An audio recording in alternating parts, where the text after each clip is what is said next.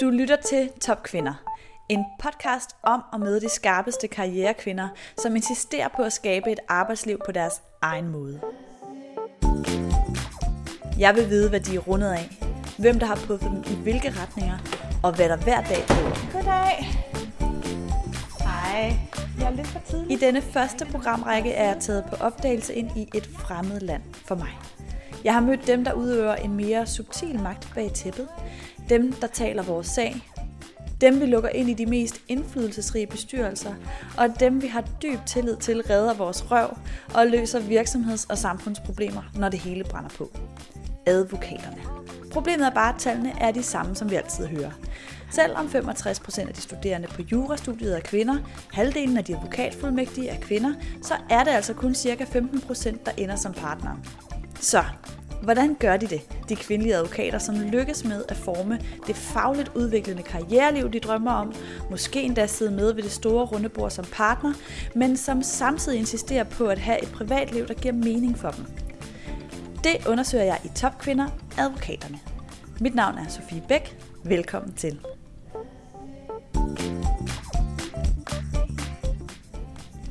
Goddag, Sofie. Øh, Maria, Øh, jeg har ikke sådan reserveret bestemt. Dagens episode bliver optaget i Fagbevægelsens hovedorganisation på Bryggen, hvor jeg møder advokat Maria Munis Augen, som du kan høre her i baggrunden.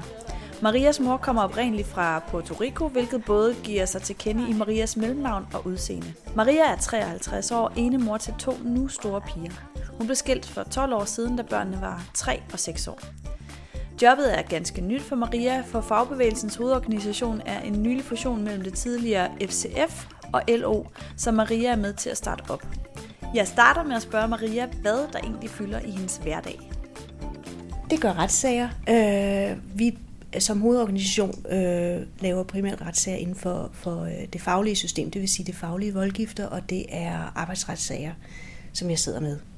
Og derudover så sidder jeg i forhold til, når der bliver øh, sendt øh, høringer ud, når der skal laves ny lovgivning i forhold til ting, der har med øh, de områder, som, som interesserer øh, en hovedorganisation og alle vores medlemsorganisationer, så, øh, så sidder jeg med i det arbejde i forhold til øh, at koordinere høringssvar og øh, øh, om muligt kunne påvirke lovgiver i den retning, som, som, som vi synes, man skal gå i forbindelse med ny lovgivning. Hvordan er kulturen herinde, sådan generelt? Den her etage, hvor vi sidder øh, 12, snart 14 advokater, øh, der er vi nogle meget, meget forskellige typer advokater, men som alle sammen godt kan lide det, vi laver. Vi hjælper hinanden. Vi må godt vise sårbarhed. Vi må godt række fingrene op og sige, er der nogen, der ved noget om, hvis man har et blankt hul, eller godt kunne tænke sig at blive dygtigere. Så sætter vi os ned, og så finder vi ud af det. Og, øh... Jeg tænker også på kulturen i forhold til, at den, det lyder så ikke som om, den er sådan super konkurrencepræget, for eksempel, fordi at det kan det ikke være, hvis der er meget sårbarhed. Øh, samtidig så tænker jeg, at øh, der også lyder som om, der er en vis fleksibilitet herinde. Ja, i hvert fald, altså jeg kan igen kun tale for vores afdeling. Jeg ved ikke, hvordan det fungerer i resten af huset. Men, men ja, der er meget stor fleksibilitet. Som advokat, så møder man jo op i retten og skal helst være forberedt. Og det er nogle gange, at det kræver en, et køkkenbord hjemme om aftenen, når øh, der er faldet ro på. Øh, nogle gange ikke så mange timers øh, søvn om natten, men til gengæld så kan der være andre dage, hvor man går tidligt. Mm. Øh, så ja, fleksibiliteten er enorm, og vi møder... Øh, når det passer ind, og vi går, når det passer ind. Hvad lavede dine forældre? Åh oh ja, min far var ingeniør. nu er vi i gang med det.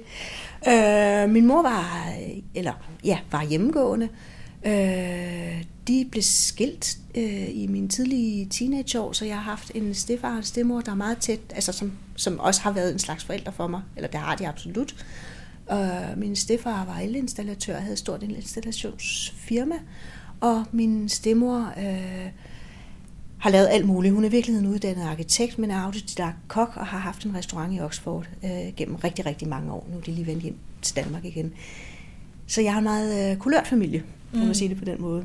Øh, som, øh, som selvfølgelig giver en inspiration til, at livet kan være meget, meget forskelligt. Overfor mig sidder der lige nu en kvinde, som tager en slurk af sin øh, hvide kop kaffe. Det er en latte, kan jeg fortælle lytterne. Øh, en fin hvid, øh, meget sådan, øh, hvad hedder crisp skjorte, øh, uden pletter på. Det vil jeg ikke have klaret her til morgen, kan jeg sige, med to små. Det er allerede klokken 10. Har vent til, når jeg har spist frokost.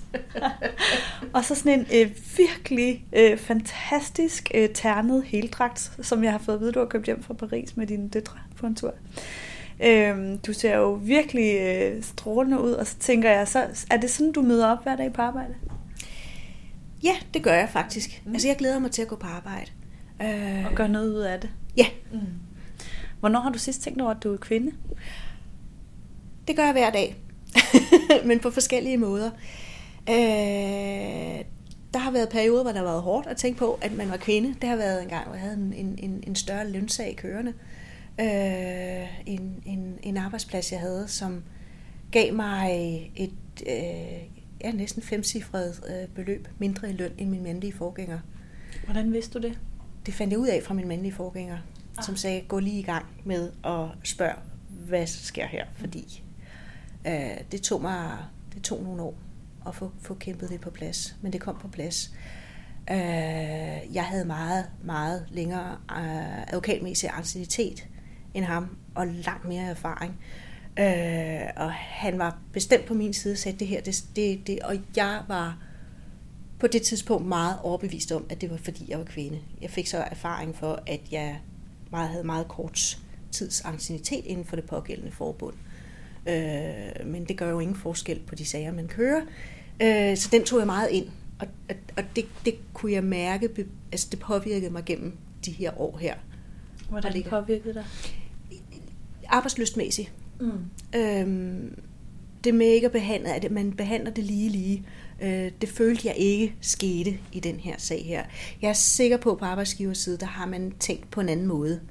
Øh, men, øh, men, men følelsen hos mig havde en meget negativ effekt på, på, min, øh, på min arbejdsløst. Jeg synes, det er rigtig svært, fordi øh, man, altså, man reagerer, som siger, man bliver ked af det, mm. men, men jeg, jeg har det. Jeg har et temperament fra min mors side. Øh, jeg reagerer også med en voldsom vrede, mm. som jeg lige skal bearbejde, før jeg lukker munden op. Fordi nogle gange skal man lige sove på det. Øh, og og øh, jeg kan kun sige, at det, det er så svært for mig at sætte ord på, for nu kan jeg mærke, at nu, nu kommer noget af den der vrede, den bliver lige hævet op, aktiveret. Mm. Mm. Øhm, at, at, øh, at det er svært at argumentere, når man er vred. Øh, fordi det eneste, man kan råbe ud i luften, føler jeg i hvert fald i første omgang, det er at sige, det er uretfærdigt det her. Mm. Det er ikke fair. Nej, det er I får fair. den samme vare. Øh, men det er jo kun en del af det. Altså ja. det er jo bare øh, en mindre del i virkeligheden, fordi problemet ligger både i, i, i lønforskellen, men det ligger jo også i ansvarsfordelingen øh, og øh, øh, frihed, altså hvor meget frihed man får, og øh, en masse foruduntagelser i forhold til, når, så går hun også bare med børnene. Altså, det, vi ved jo for eksempel det her med, at øh, hvis mænd sætter sig i bestyrelsen i børnehaven eller i skolen, så får de faktisk props ind på arbejde. Hvis kvinder gør det, så bliver de faktisk vurderet som om, at de ikke prioriterer deres arbejde. Ja. På trods af, at de arbejder med det samme eller, eller mm. på, på, på lige vilkår ellers. Ja. Så der er jo masser af sådan forudindtagelser, som vi ikke rigtig kan styre. Eller sådan. Og det er jo ikke fordi, nødvendigvis der er nogen, der er ude på at gøre noget ondt. Det, det er jo sådan det unconscious bias ligesom gør ved os. Ja. Så øhm, ja, der er virkelig meget at grave frem i det, tænker jeg. Altså, ja. ja. Har du andre sådan historier, hvor du tænker, sådan, der, der var alligevel en forskel der i, hvordan, øh, fordi løn er jo sådan meget tydeligt, det er jo to tal, man kan sætte to streger under. Sådan noget. Ja. Nogle gange så sker der også bare noget, man tænker, der ligger noget mellem linjerne her. Nu har jeg været i, i rigtig mange år gennem min karriere været privilegeret af at være den eneste advokat. Så opgaver har naturligt havnet på mit bord. Så jeg tror egentlig ikke, jeg har været udsat for problemstillingen, og tror egentlig ikke, at de steder, jeg har været, har været aktuelle. Altså jeg har selv sagt øh, nej tak til en, en øh, øh, leder, mellemlederstilling øh, på, en, på en arbejdsplads. Øh, fordi da det kom til aflønningen, så synes de, at jeg havde fået rigelig løn i forvejen, så de mente ikke, at jeg skulle have noget tillæg for det. Mm. Øh, det drejede sig om et, et, et, et, et lille tillæg på, på 1400 et eller andet før skat. Så det var ikke sådan, at jeg væltede øh, økonomisk derhjemme. alle de andre fik bare det her tillæg. Øh, og nu får jeg jo særligt tillæg for at være advokat, og jeg skulle løfte begge opgaver, og jeg havde bare den tanke, jamen, hvis jeg får den her løn for at passe mit advokatarbejde, så gider jeg ikke også at være leder ved siden af, fordi det er altså også en krævende opgave, og man bliver jo sat lidt udenfor. Man er jo ikke kollega med sin kollega på samme måde lige pludselig. Der er mange ting i det. Så jeg tænkte bare, når man altså, hvis, det var bare min kolde tanke. Hvis ikke I gider betale for varen, så får I den heller ikke. Det lyder ikke som om, der har været en stor forkromet plan.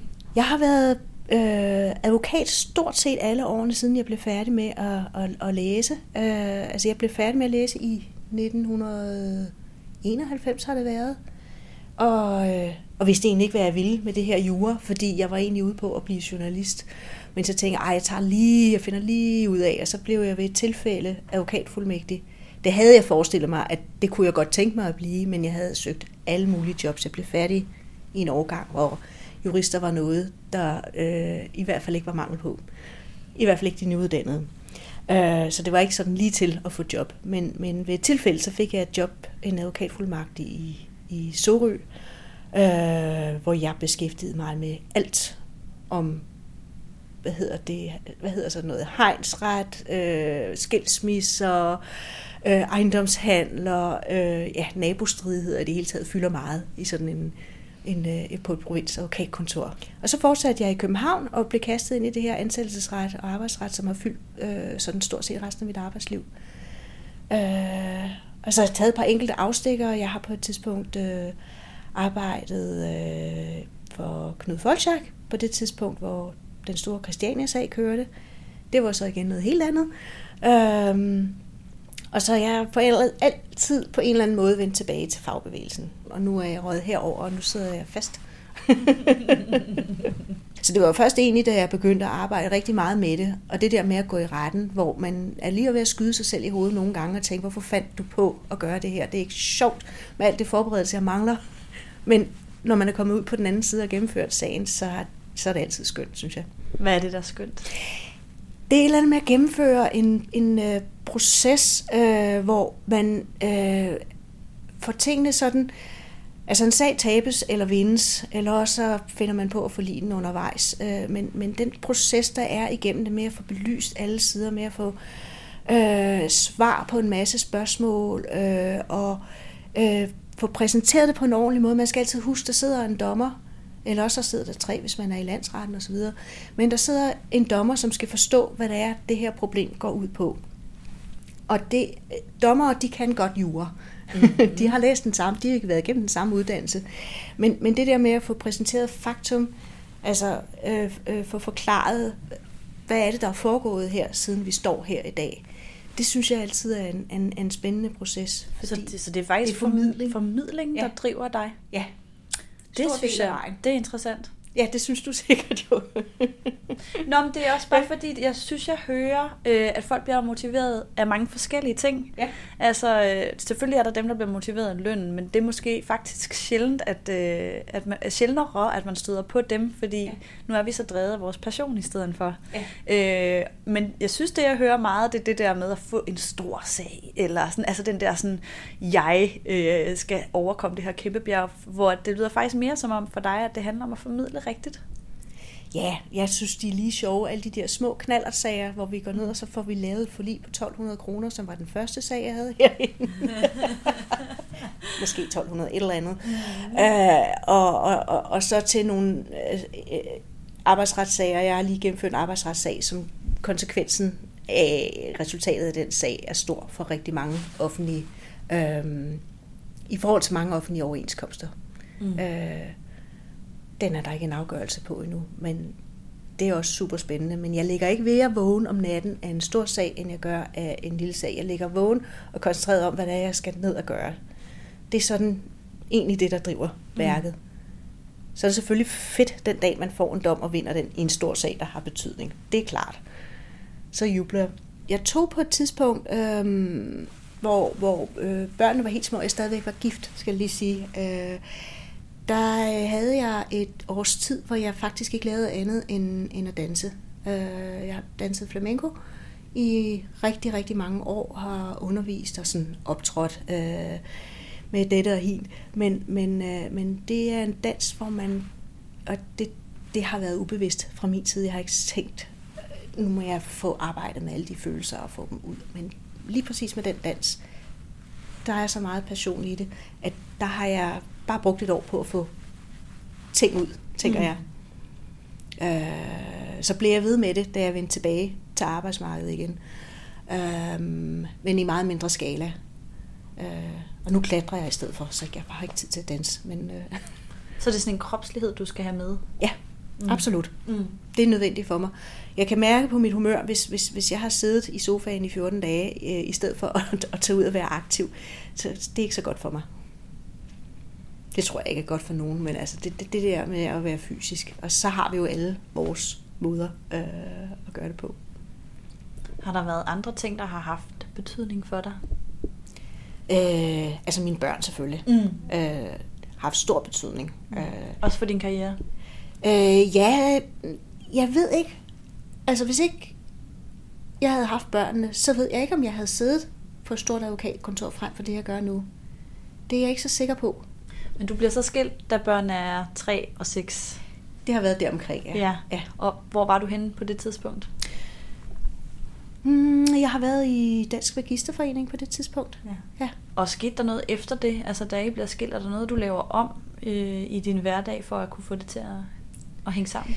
Øh, ja, altså det jeg søger øh, fremadrettet i forhold til, til at skifte jobs og sådan noget, det er jobs, hvor jeg ved, at jeg kan hente og bringe og øh, forholdsvis sådan overskuelig mængde af retssager. Øh, fordi min største skræk igennem mange år, det var, at en af børnene skulle lægge sig syge. Mine forældre, øh, det ene sæt af mine forældre bor en helt time væk, og øh, det var meget, meget svært at få pasning, hvis der skete et eller andet. Øh, gennem en årrække havde jeg faktisk en aftale med min eksmand om, at vi ikke havde hovedforhandlinger samme dag, fordi så kunne man dække ind for hinanden.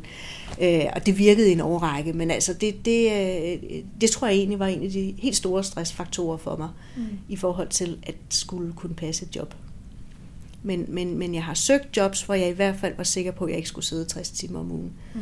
øh, og arbejde. Og det der med at komme hjem og sige, så gør jeg det bare om aftenen og sådan noget. Ja, ja, det kan man. I hvert fald hos mig, det kan jeg godt øh, i perioder men jeg kan ikke gøre det hele tiden. Så, så, bliver, jeg, så bliver jeg gammel og sur alt for tidligt. Hvad sker der, når du bliver gammel og sur? Jamen, jeg, så begynder jeg at se negativt på ting. Øh, jeg begynder at, at synes, det hele er noget møg, og så begynder jeg at tænke på, om ikke bare jeg skulle finde et helt andet job. Eller, mm. nej, men, øh, og så bliver jeg, jeg bliver heller ikke sød over for, for børnene, og jeg er simpelthen nødt til at starte med mig selv og sige, at jeg skal have det godt, og så kan jeg gøre det godt over for andre også det her med, at du er single mor nu, og har ja. været det i 12 år, ja. øh, har det nogen sammenhængskraft med dit arbejdsliv, eller er det nogle andre ting? Øh, altså, hvordan tænker du? Jamen, øh, for eksempel hvis arbejdet fylder meget, og man bliver meget fyldt op af det, og det fyldt ja. op af sine børn, så har man måske ikke så meget drive for at skulle ud og have et ekstra element ind, der også skal fylde. Nå, du tænker, tænker du kærester og sådan noget? Mm, det kunne det Eller... være. Jeg ved ikke. ja. Frøer. Nej. Frøer. en lille prins. ja. Ej, jeg har, jeg har, jeg har haft øh, øh, en, en, en kæreste gennem mange år, og vi er stadigvæk gode venner. Det var faktisk ham, der lærte mig at klatre. Øhm, men men jeg, jeg er egentlig ikke sådan en, der er ude og sådan søge. Jeg har, ikke, jeg har det ikke sådan, så jeg tænker, det mangler i mit liv. Det havde jeg meget en periode, lige hvor jeg var blevet skilt, fordi der lå det bare i baghovedet, at jeg sådan skulle en... Det er jo værre, man skulle være to og så videre. Men, men, øh, men årene har bare lært mig, at det er også skønt at være alene. Mm. Faktisk rigtig skønt. Øh, og, og kan, kan godt nogle gange, fordi der er jo nogen mænd, man kommer forbi og tænker, nej, hvor er det skønt øh, med dig. Og sådan noget. Så jeg gisp, tænk engang, hvis jeg skulle have en kæreste ind i mit liv, der, hvor, hvad, det har jeg ikke plads til. det kan da godt være, at det sker en dag. Men jeg skal fandme være god. Forhåbentlig, ja. Har du nogensinde følt, at du er gået glip af noget, fordi at øh, du har haft, øh, kan man sige, små børn alene? Og, altså, Nej. Er der noget sådan, du har du tænker, det var ærgerligt, der ikke blev plads til det? Nej, øh, fordi de, at den, den glæde, jeg har med tiden med dem, overskygger, øh, hvad jeg sådan ellers kunne gøre. Og jeg tænker, de bliver jo også voksne på et tidspunkt. Hvad så, hvis man bliver ked af det, eller føler sig ensom? Øh, ja. Nu rører du ved noget, for jeg har faktisk været igennem en, en, en længere øh, gået ned med stress og depression og haft det nogle år.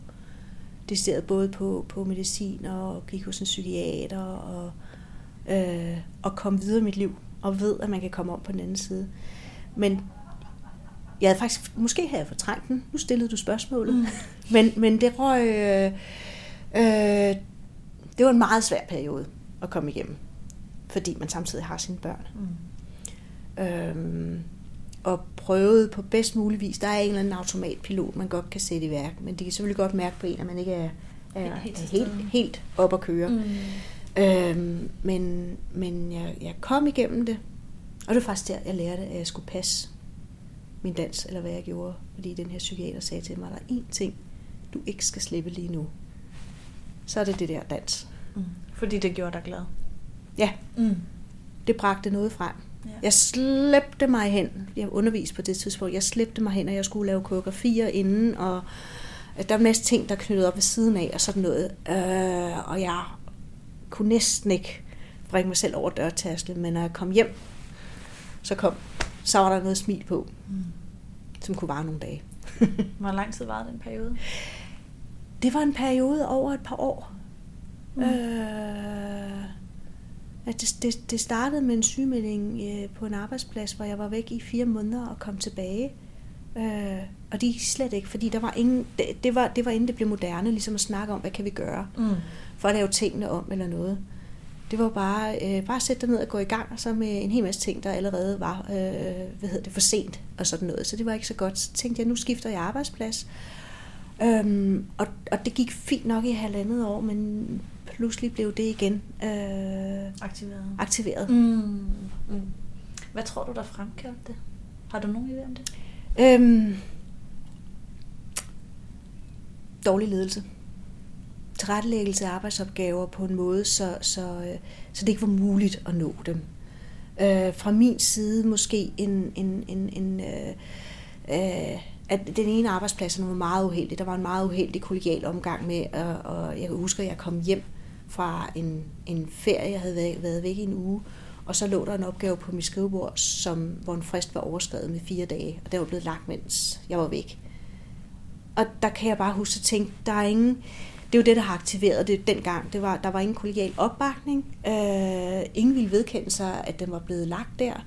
Øh, og, og øh, heldigvis fra ledelsens side, der kunne de godt se, at den der, der var sgu da helt gal, at, at, at det var sket det der, men, men der blev ikke rigtig rettet op på måden, øh, man fordelte opgaver på og sådan noget, så det ikke fremadrettet kunne ske. Øh, men det udløste i hvert fald en sygemelding, hvor jeg tænkte, ligesom alle mulige andre, der bliver ramt af stress, jeg skal lige hjem og hvile mig i eftermiddag. Mm. Måske jeg kommer igen i morgen, i hvert fald senest i næste uge. Mm. Men det gjorde du ikke? Men der gik fire måneder. Mm. Så. Øh, og, og det er jo en kombination af, at man har et arbejde, man skal passe det, øh, og, og, og det er jo ekstra fedt, hvis man er glad for at gå på arbejde. Man har nogle børn, der skal passes. Som, som enig mor skal man også sørge for, at der kommer nogle penge ind på bordet selvfølgelig. Øh, og så bliver man, der er en hel masse ting, som når man først erkender, at man ikke kan møde på arbejde, fordi den er, der er slukket for, for hvad hedder det, arbejdsevnen oppe i toppen, så bliver man øh, super nervøs for, om man nu også evner at kunne komme tilbage. Mm. Og hvad man skal gøre, ligger vågen om natten, og så bliver det, det bliver en ond cirkel, man kommer ind i. Er du bange for, at det kunne ske igen? Nej. Hvorfor ikke? Jeg har øh, lært øh, for en stor del at sige, pyt, jeg har også lært, det er ikke mit ansvar, at jeg ikke kan nå det her, fordi jeg ved godt, at min indsats er ok. Det ved jeg sådan en, jeg, jeg er meget selvsikker i forhold til, hvad, hvad jeg godt kan præstere, og ved, at jeg kan på lige linje med mine kolleger osv. Så, så kan jeg ikke nå det, der er på bordet, jamen så må der være nogle andre, der tager sig af det. Og alt det her, det kommer af, at jeg sagde øh, ensomhed. Mm. Hvordan hænger det sammen? Det er meget ensomt, øh, og være øh, depressiv og øh, alene med to børn, og øh, sygemeldt og væk fra kolleger, øh, og heldigvis have enkelte gode venner, men det er en ensom periode at komme igennem. Mm. Og hvad gør man så? Hvad gjorde du? Ja, hvad jeg gjorde. Du dansede? jeg dansede. Øh, jeg, så, øh, I en periode, der sørgede jeg for simpelthen bare at få slæbt mig ud af døren og bare ned til øh, købmanden, eller hvad det nu er, for at få øh, en, en kontakt med et andet voksen menneske mm. øh, en gang om dagen. Altså selv det var en overvindelse, så langt ude var jeg på et tidspunkt. Øh, det var øh, at, at sørge for, jeg læste en hel masse af de der satans selvhjælpsbøger. og nogle af dem kan man da lige smide ned i havnen, for der ligger de lige så godt som op på ens reol, og andre af dem er faktisk rigtig gode. Der kan bare være en enkelt side, som er god, mm, øh, som hjælper. Mm. Så man koncentrerer sig lige om det, og siger, hvis du nu prøver, og så videre. Øh, det, det hjalp mig meget med noget kognitiv terapi. Jeg skal sige, at jeg var på medicin også, mm. og ikke bare almindelige lykkepiller. Det var lidt mere hæftigt, det jeg var på. Øhm, men som fjernede den øverste. Man bliver lidt følelsesløs på nogle punkter, men på den anden side kan man også overskue ting, som man var fuldstændig væk fra, øh, da det var mørkest. Øhm, og så simpelthen kunne, øh, kunne arbejde med de der små ting, og så kommer det langsomt. Jeg troede aldrig, at det skulle ske for mig. Mm. Øh, ligesom så mange andre, der ikke er blevet ramt af det, så har jeg haft tanken om, ah, kan, kan det virkelig være rigtigt, at det tager så lang tid at komme over på den anden side? Kan man ikke bare, altså det der ord bare, over. som man, man er ved at bombe til langt stand det ord, når man hører det ja, efterfølgende. Øh, så, så nej, det tror jeg ikke, fordi øh, hvis ikke man tror, at man kan blive ramt af det, så er det heller ikke noget, man tager seriøst i forhold til at kunne, øh, kunne balancere øh, og, og ikke få den her. Det kom som en lyn fra et klar himmel, da jeg fik det. Det var alt for Top Kvinder for i dag. Tak fordi du lyttede med på serien om advokaterne. Hvis du kunne lide, hvad du har hørt, så skynd dig ind og like vores Facebook-side Top Kvinder og giv den de stjerner, den fortjener i din podcast-app, så vi kan få luft under vingerne og nå ud til mange flere med de vigtige budskaber fra kloge karrierekvinder. Top Kvinder er produceret af Top Bananas. Jeg har været din vært. Jeg hedder Sofie Bæk.